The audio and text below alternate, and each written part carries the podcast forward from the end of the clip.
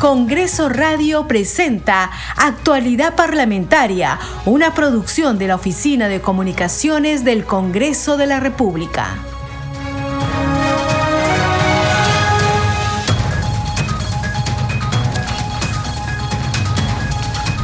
¿Cómo están? Bienvenidos a su programa Actualidad Parlamentaria. Les saluda Carlos Alvarado y estos son los titulares. Hoy se instalará la segunda legislatura ordinaria correspondiente al periodo anual de sesiones 2023-2024 del Congreso de la República.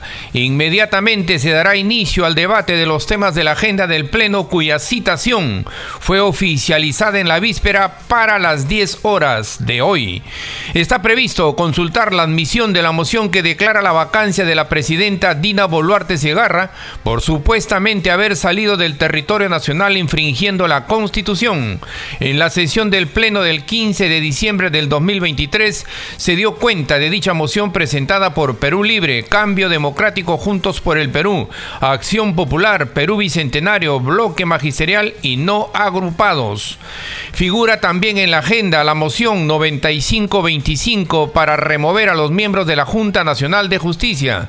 Se trata de la propuesta planteada por Renovación Popular el 8 de diciembre pasado, después de que la Junta Nacional de Justicia suspendiera a Patricia Benavides del cargo de fiscal suprema.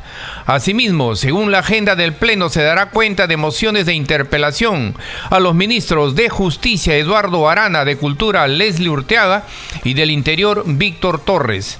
Desde hoy, la sustentación de los dictámenes, mociones e informes y en general cualquier intervención de los legisladores ante el Pleno del Congreso será únicamente de manera presencial. Así lo acordó la Junta de Portavoces del Parlamento. La virtualidad será exclusivamente para el registro de asistencia y votación de los legisladores. Este mediodía sesionará el Consejo Directivo por disposición del presidente del Congreso, Alejandro Soto Reyes. Según la agenda del Consejo Directivo, se evaluará si se incluye en la sesión del Pleno el debate del informe final que recomienda la destitución de los integrantes de la Junta Nacional de Justicia. La Comisión de Economía desarrolló una sesión descentralizada en la región Lambayeque. Participó el Contralor General de la República, Nelson Schack, quien ofreció alcance sobre el proyecto que propone la ley de contrataciones del Estado. Schack Yalta sostuvo que las contrataciones de menos de 8 UITs en el Estado son a dedo, no son transparentes y no hay pluralidad de postores. Muchas de esas contrataciones son las famosas consultorías que no sirven. El año pasado, por ejemplo, dijo, se gastó 19.300 millones de soles a dedo. Hoy sesionará la Comisión Especial Alianza del Pacífico. Está invitado el ministro del Interior, Víctor Torres.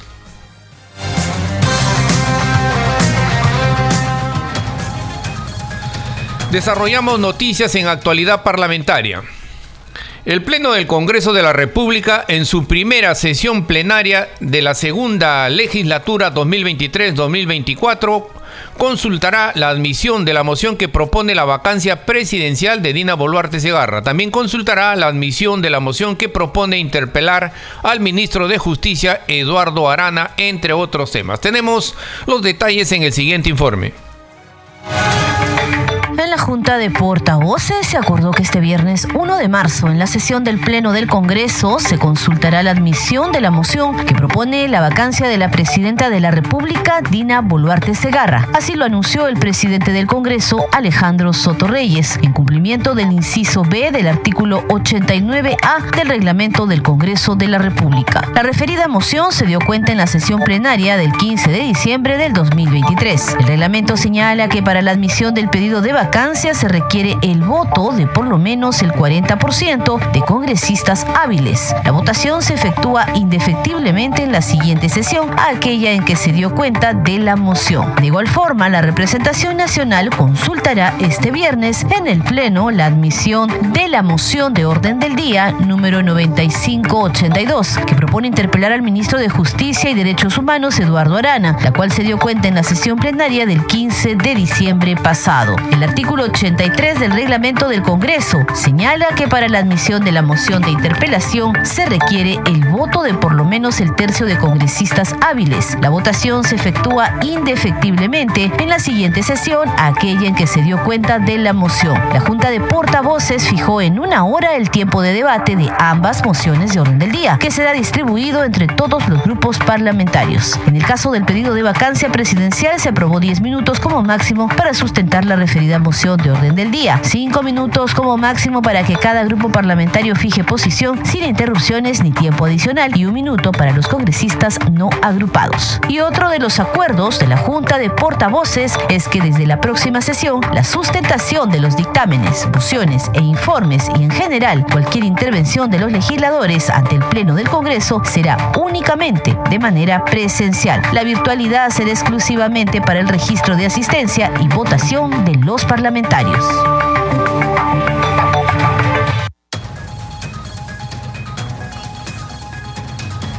Seguimos desarrollando noticias en actualidad parlamentaria. El primer vicepresidente del Congreso, Arturo Alegría, informó que por acuerdo de la Junta de Portavoces, las intervenciones de los parlamentarios en las sesiones plenarias serán únicamente de manera presencial. En declaraciones a la prensa dio a conocer otros acuerdos. Escuchemos la Junta. Junta de portavoces, por favor. Sí, bueno, eh, lo primero que hay que saber es que mañana vamos a, eh, se ha convocado ya una sesión plenaria, se van a abordar algunas mociones eh, de censura, de, perdón, de interpelación que habían, que ya cumplen el, el tiempo debido. Entonces mañana, durante la mañana, hemos tomado esa decisión de poder abordar esos, esos puntos.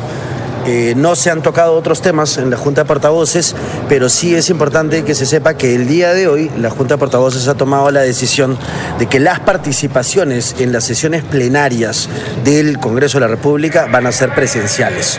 El que quiera participar usar la palabra, hacer el uso de la palabra, va a tener que venir al hemiciclo para poder eh, debatir o sustentar cualquier Se iniciativa. acabó la virtualidad. Se acabó la virtualidad para la participación.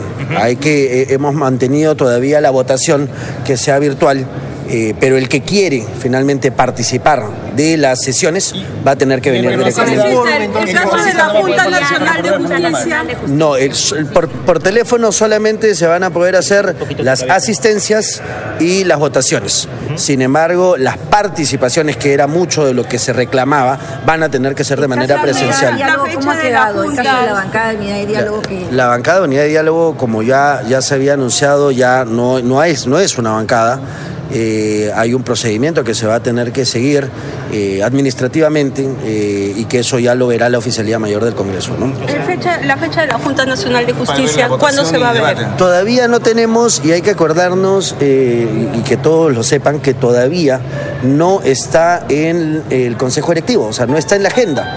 Y para ello tiene que haber una sesión de Consejo Directivo para poder, eh, de algún modo, ¿La que se incorporarse. apuntaría en la de mañana de mediodía, congresista? Y eso, eso va a tener que ser solicitado por alguna de las bancadas. Entonces imagino que eso va a ser Porque ya parte hay del una debate. agenda eh, justamente de consejo directivo, precisamente que apuntaría el tema de la acusación e inhabilitación de los miembros de la Junta. Por eso, primero tiene que pasar, esto tiene que ser aprobado por Consejo Directivo y luego se sostendrá en qué momento va a ser debatido.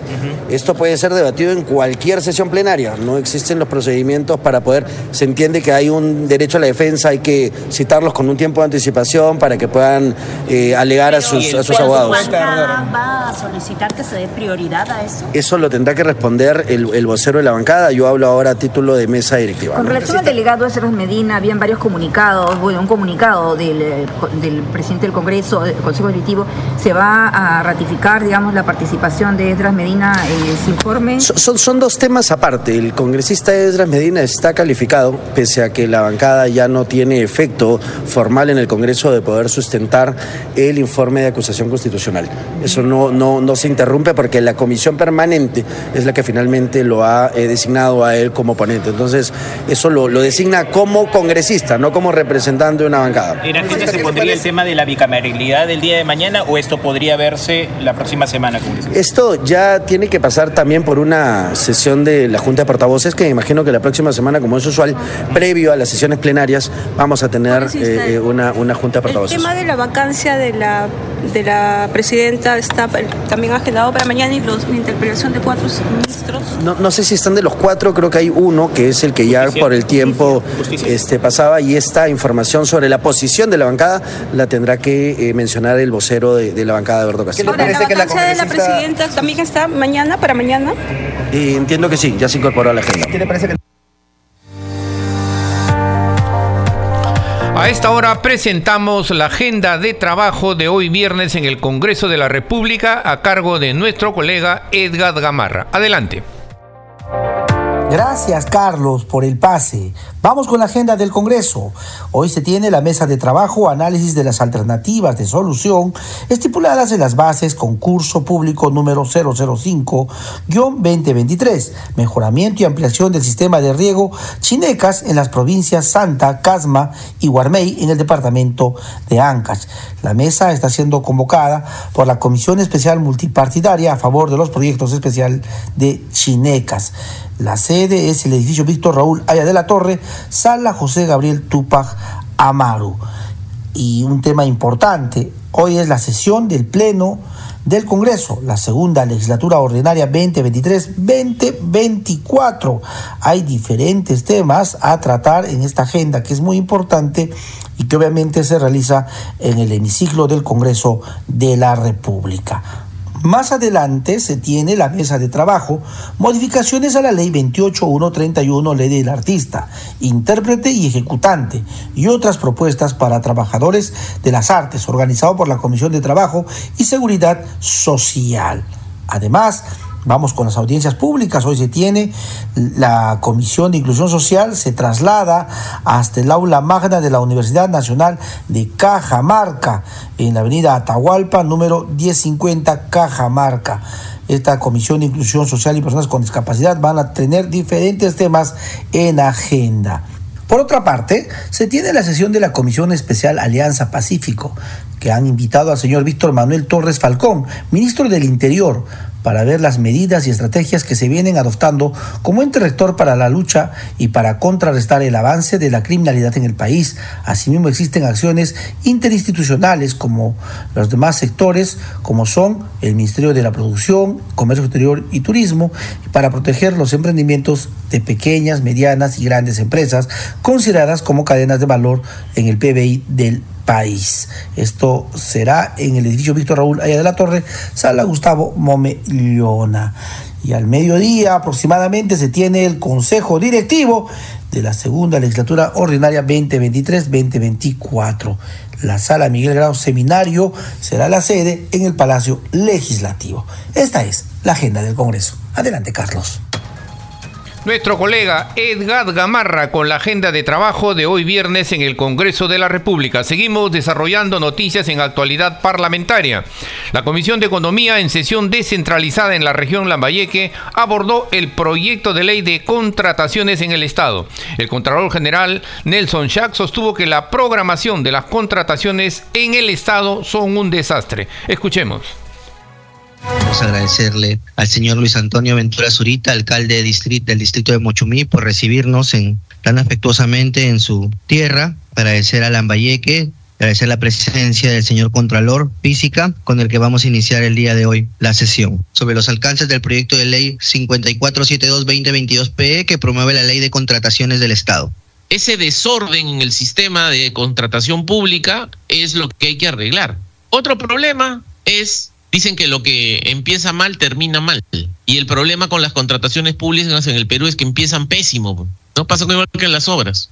La planeación, la planificación, la programación de las contrataciones es un desastre. O sea, sacan packs y a cada rato lo van cambiando. El Estado funciona razonablemente bien si es ordenado. El Estado peruano no es ordenado. Entonces, eso ocasiona que los gestores públicos, por más voluntad que tengan, ¿no? No pueden arreglar muchos problemas. Contrataciones menos de 8 ITs por definición son a dedo. No son transparentes, no hay pluralidad de postores, no hay competencia, no hay transparencia, son a dedo. Y claro, y si fueran buenas contrataciones, bueno, no, diríamos, bueno, está bien, ¿no? No está del todo mal. Pero la gran mayoría de esas contrataciones no sirven para nada. Muchas de esas contrataciones son las famosas consultorías que no sirven para nada. Y el año pasado, el año pasado, no, y ahorita les vamos a, mostrar unos gráficos que hemos preparado los colegas de la Contraloría ahí, han, han preparado esta magnífica presentación, ¿no? O sea, ¿ustedes saben cuánta plata el año pasado el Estado peruano a nivel nacional, regional y local gastó a dedo, o sea, por, sin proceso, en contrataciones de menos de 8 ITs? Ha gastado casi el 30% de todo lo que ha gastado en el año. 19.300 millones de soles a dedo, menos de 8 ITs. ¿Eso qué quiere decir? Entonces la pregunta es, ¿la ley qué hace sobre eso? ¿Cómo vamos a arreglar ese problema? Está clarísimo de que necesitas una nueva regulación. No puede haber tal laxitud en la ley que permite que todo el mundo contrate menos de 8 ITs, que además, en muchos de esos casos hay fraccionamiento. Otro elemento fundamental son las debilidades en los procedimientos de selección y la gestión de los contratos, sobre todo cuando se hacen obras, porque esto está asociado a la gran carencia de buenos estudios. O sea, si van a hacer una obra, primero tienen que estudiar. Y estudiar lleva tiempo y además cuesta plata. Es un pésimo negocio tratar de ahorrar, entre comillas, en los estudios. Porque entonces, si, estás con esa lógica, entonces obviamente los expedientes técnicos van a salir mal. Las capacidades y los perfiles, o sea, la profesionalización del comprador público es fundamental. Al culminar la exposición del Contralor, el presidente de la Comisión de Economía, César Revilla, dio pase a las preguntas de los legisladores. Escuchemos dar el uso de la palabra a los colegas congresistas que deseen hablar sobre la intervención, sobre la exposición del señor Contralor, que deseen intervenir. Congresista Paredes, tiene el uso de la palabra. Muchas gracias. No, el tema de la sanción al sector privado, dígase a las personas que intervienen en el proceso de obras y no lo hacen de buena manera, ¿no? Y que solamente la sanción va para el lado público, en este caso para los funcionarios. Y lo segundo y final, el tema de los familiares. Urbina lo señaló, ya está la sentencia, ya corrigió, ahora hay que poner en vereda y en derecho derecho las modificaciones de la ley de contrataciones, pero no puede haber discriminación. Muchas gracias, presidente. Congresista Anderson tiene el uso de la palabra. Muchísimas gracias, muy buenos días, un saludo al Contralor. Yo hago un llamado también este, eh, al MEF para que eh, sea más explícito en su propuesta de ley, porque esa idea de que todo lo vamos a hacer en el reglamento, entonces efectivamente, como dice el Contralor, esperemos pues a que estén todos los reglamentos para poder empezar a discutir. Muchas gracias. Para iniciar las respuestas, señor Contralor, tiene el uso de la palabra. Gracias, señor presidente. Bueno, con, relación a la pregunta y comentario del congresista Paredes González, efectivamente yo creo que ya es tiempo de que a propósito de esta nueva ley de contrataciones se tenga una reglamentación más inteligente que el solo hecho de este, impedir las contrataciones. La reglamentación que se necesita es aquella que permita de separar la paja del trigo. Es decir, hay que hacer una reglamentación que evite que los altos funcionarios ¿no? hagan mal uso de su poder para beneficiar a sus familiares. Coincido plenamente con varias de las cosas que ha mencionado el congresista Anderson, ¿no? Hay varias cosas que se tienen que arreglar, el tema del beneficiario final es fundamental y este, pero sí, nosotros desde la Contraloría, este no es el primer y único estudio que hemos hecho sobre las contrataciones, ¿no? Desde el año 2018 venimos haciendo una serie de estudios y de esa manera traer poner información eh, disponible para que los tomadores de decisiones, particularmente el poder legislativo del Poder Ejecutivo puedan este, tomar mejores decisiones, dado que ahora tienen la información desde la perspectiva del control gubernamental. Yo pediría por ley que me tengan un, la empresa que gane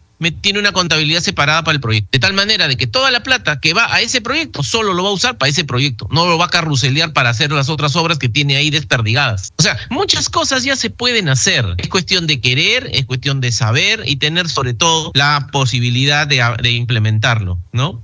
Y con esta idea a cabo, hemos, hemos aceptado una, una propuesta del Congreso, ¿ya? Que va a ser, creo, muy importante. La Contraloría, que ha estado trabajando con el Congreso de la República de la mano, la Contraloría va a empezar a abocarse a capacitar, a profesionalizar a la clase política en ejercicio en este país. La Contraloría va a ofrecer los procesos de capacitación a todos los alcaldes, a todos los gobernadores, a todos los regidores y a todos los consejeros. Muchas gracias, señor Contralor. Seguimos desarrollando noticias en actualidad parlamentaria. La congresista Patricia Chirino responsabilizó a la presidencia del Consejo de Ministros por la falta de voluntad para distritalizar los centros poblados a nivel nacional y se comprometió a apoyar la propuesta del legislador Luis Aragón de crear la comisión de acompañamiento para la distritalización. Escuchemos. La pelota para la distritalización, ¿en qué cancha está? ¿Está en la cancha del Ejecutivo Así es, está en la cancha de la PCM. ¿Y qué respuesta recibimos de la PCM?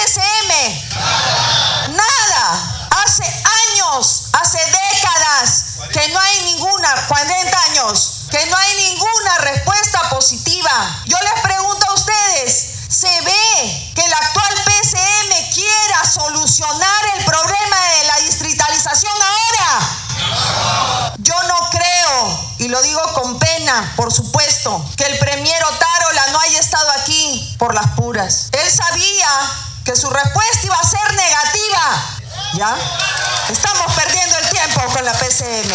Entonces, soluciones desde el Congreso, brindadas desde el despacho del congresista Aragón, y es la creación de la comisión de acompañamiento en todo su proceso de distritalización.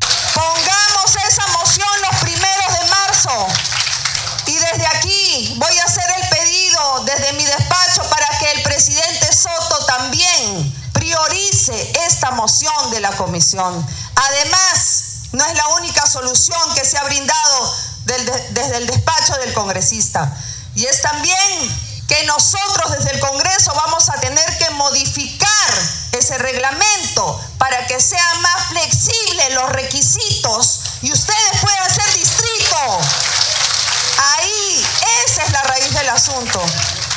Yo entiendo que los técnicos se tienen que ceñir al papelito y leer todo eso, pero nosotros ya no queremos eso. Nosotros queremos soluciones, soluciones. Y este Congreso de la República, con todos sus representantes que están aquí y más con los que vamos a hablar, se lo van a conseguir. Seguimos desarrollando noticias en actualidad parlamentaria. Los congresistas Norma Yarrow y Alfredo Azurín organizaron un encuentro de seguridad ciudadana, retos y desafíos. Consideraron necesaria una mayor articulación o una mayor articulación entre los tres niveles de gobierno y el Parlamento para enfrentar la problemática de la seguridad ciudadana en el país. Los detalles en el siguiente informe. En el encuentro metropolitano de seguridad ciudadana, retos y desafíos, la congresista Norma Yarrow demandó una mayor articulación entre autoridades, gobierno y el legislativo para enfrentar el problema de la inseguridad ciudadana y los altos índices de criminalidad en el país. Y uno de los tantos problemas que he venido viendo y hemos venido conversando porque hemos tenido reuniones con los alcaldes y a quien agradezco su presencia es que trabajamos desarticulados. La falta de patrulleros porque el Ejecutivo no sacó el concurso a tiempo y hoy se reducen esta cantidad de patrullas que tanto se necesitan. Esos estados de emergencia que se declararon porque no teníamos una ho- hoja de ruta en el tema de seguridad. ¿Qué hicimos? Partir el territorio de una Lima metropolitana haciendo que los delincuentes emigren a otros distritos. La parlamentaria Norma Yarrow también recordó que el Congreso ha dado leyes y le ha otorgado facultades al Ejecutivo para legislar en materia de seguridad ciudadana. También resaltó la labor de fiscalización de la representación nacional al constatar la falta de equipamiento de la policía en las regiones, el hacinamiento en penales, la falta de presupuesto en las comisarías, entre otros problemas. Porque necesitamos que cada distrito, en las zonas calientes, en las zonas donde realmente se ve que existe la criminalidad, el consumo de droga, la extorsión, se apoye. Yo he visto a varios alcaldes con grandes iniciativas, con muy buenas iniciativas, pero no podemos trabajar de forma independiente, señores alcaldes. Y por eso esta reunión. Por esta, esta reunión donde el señor Renzo Reyardo, en conversaciones que hemos tenido, hemos llegado hasta plantear la Secretaría Nacional de Seguridad Ciudadana, que no dependa de la PCM, sino que dependa directamente de la presidencia de la República. Yarro Lumbrera se mostró de acuerdo con la propuesta del teniente alcalde de Lima, Renzo Reyardo, también presente en el encuentro, quien planteó una vez más la creación de la Secretaría Nacional de Seguridad Ciudadana, dependiente de la Presidencia de la República. Por su parte, el presidente de la Comisión de Seguridad Ciudadana del Congreso, Alfredo Azurín Loaiza, destacó que para enfrentar la delincuencia se requiere fortalecer a la Policía Nacional. Por ello, dijo, presentó el proyecto de ley que permite la creación de la Guardia Nacional y la Policía de Investigación Criminal. El actual formato de la Policía Nacional, hay que decirlo, es un formato obsoleto, es un modelo al que se le hace todos los esfuerzos por mejorarla. No previeron el gran daño que se le hizo a la policía en el momento que se unificó. Esa es una verdad y no se está mintiendo. Yo amo a mi policía y mi propuesta legislativa pretende que la policía maneje su propio presupuesto que tenga autonomía y ha sido consensuada con generales en situación de retiro, no solo la mía.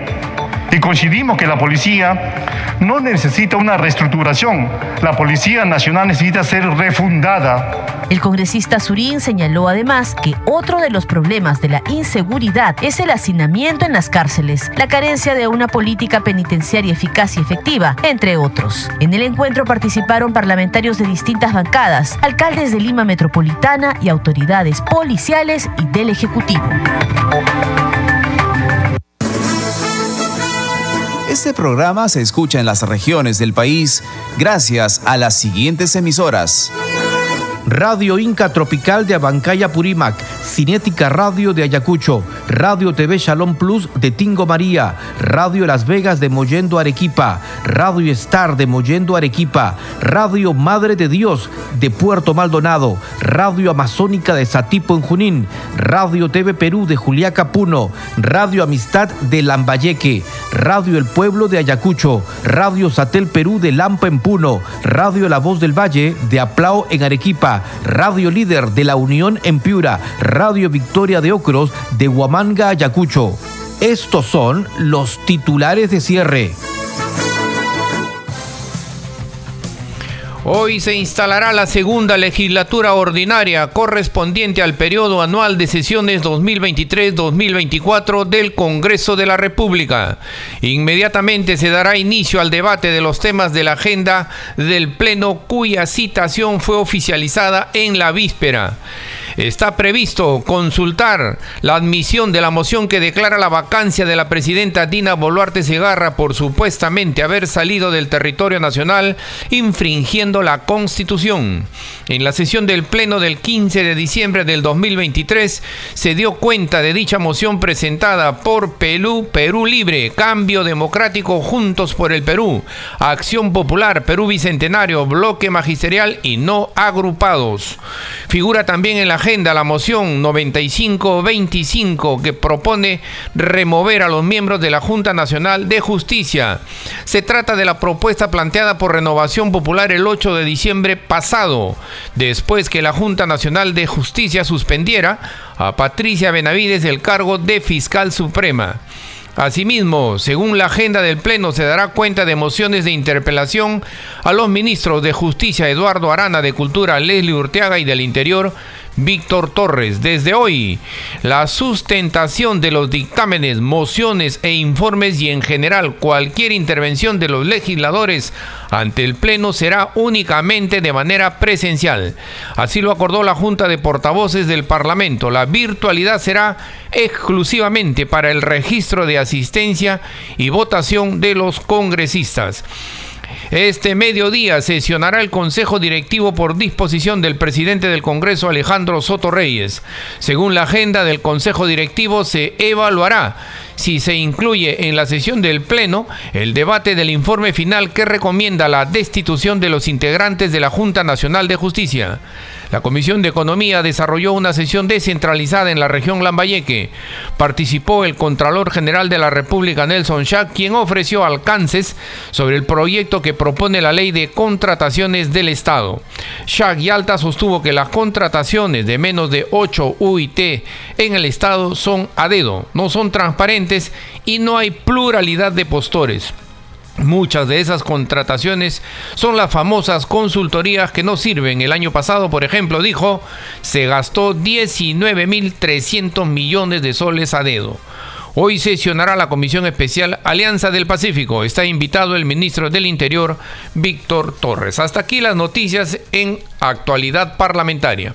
En los controles nos acompañó Franco Roldán. Saludamos a Radio Luz y Sonido de Huánuco, Radio Capullana de Sullana en Piura, Radio Sabor Mix 89.9 FM de Kiven Yungay Ancash, Radio Mariela de Canta, Radio Sónica de Ayacucho, Radio Estéreo 1 de Jauja en Junín, Radio Acari de Arequipa, Radio Continental de Sicuani en Cusco, Radio Star Plus de Nazca en Ica, Radio Shalom 104.5 FM Villarrica, Oxapampa en Pasco y Radio Santa Cruz en Arequipa y Moquegua que retransmiten nuestro programa. Hasta el lunes. Congreso Radio presentó Actualidad Parlamentaria, una producción de la Oficina de Comunicaciones del Congreso de la República.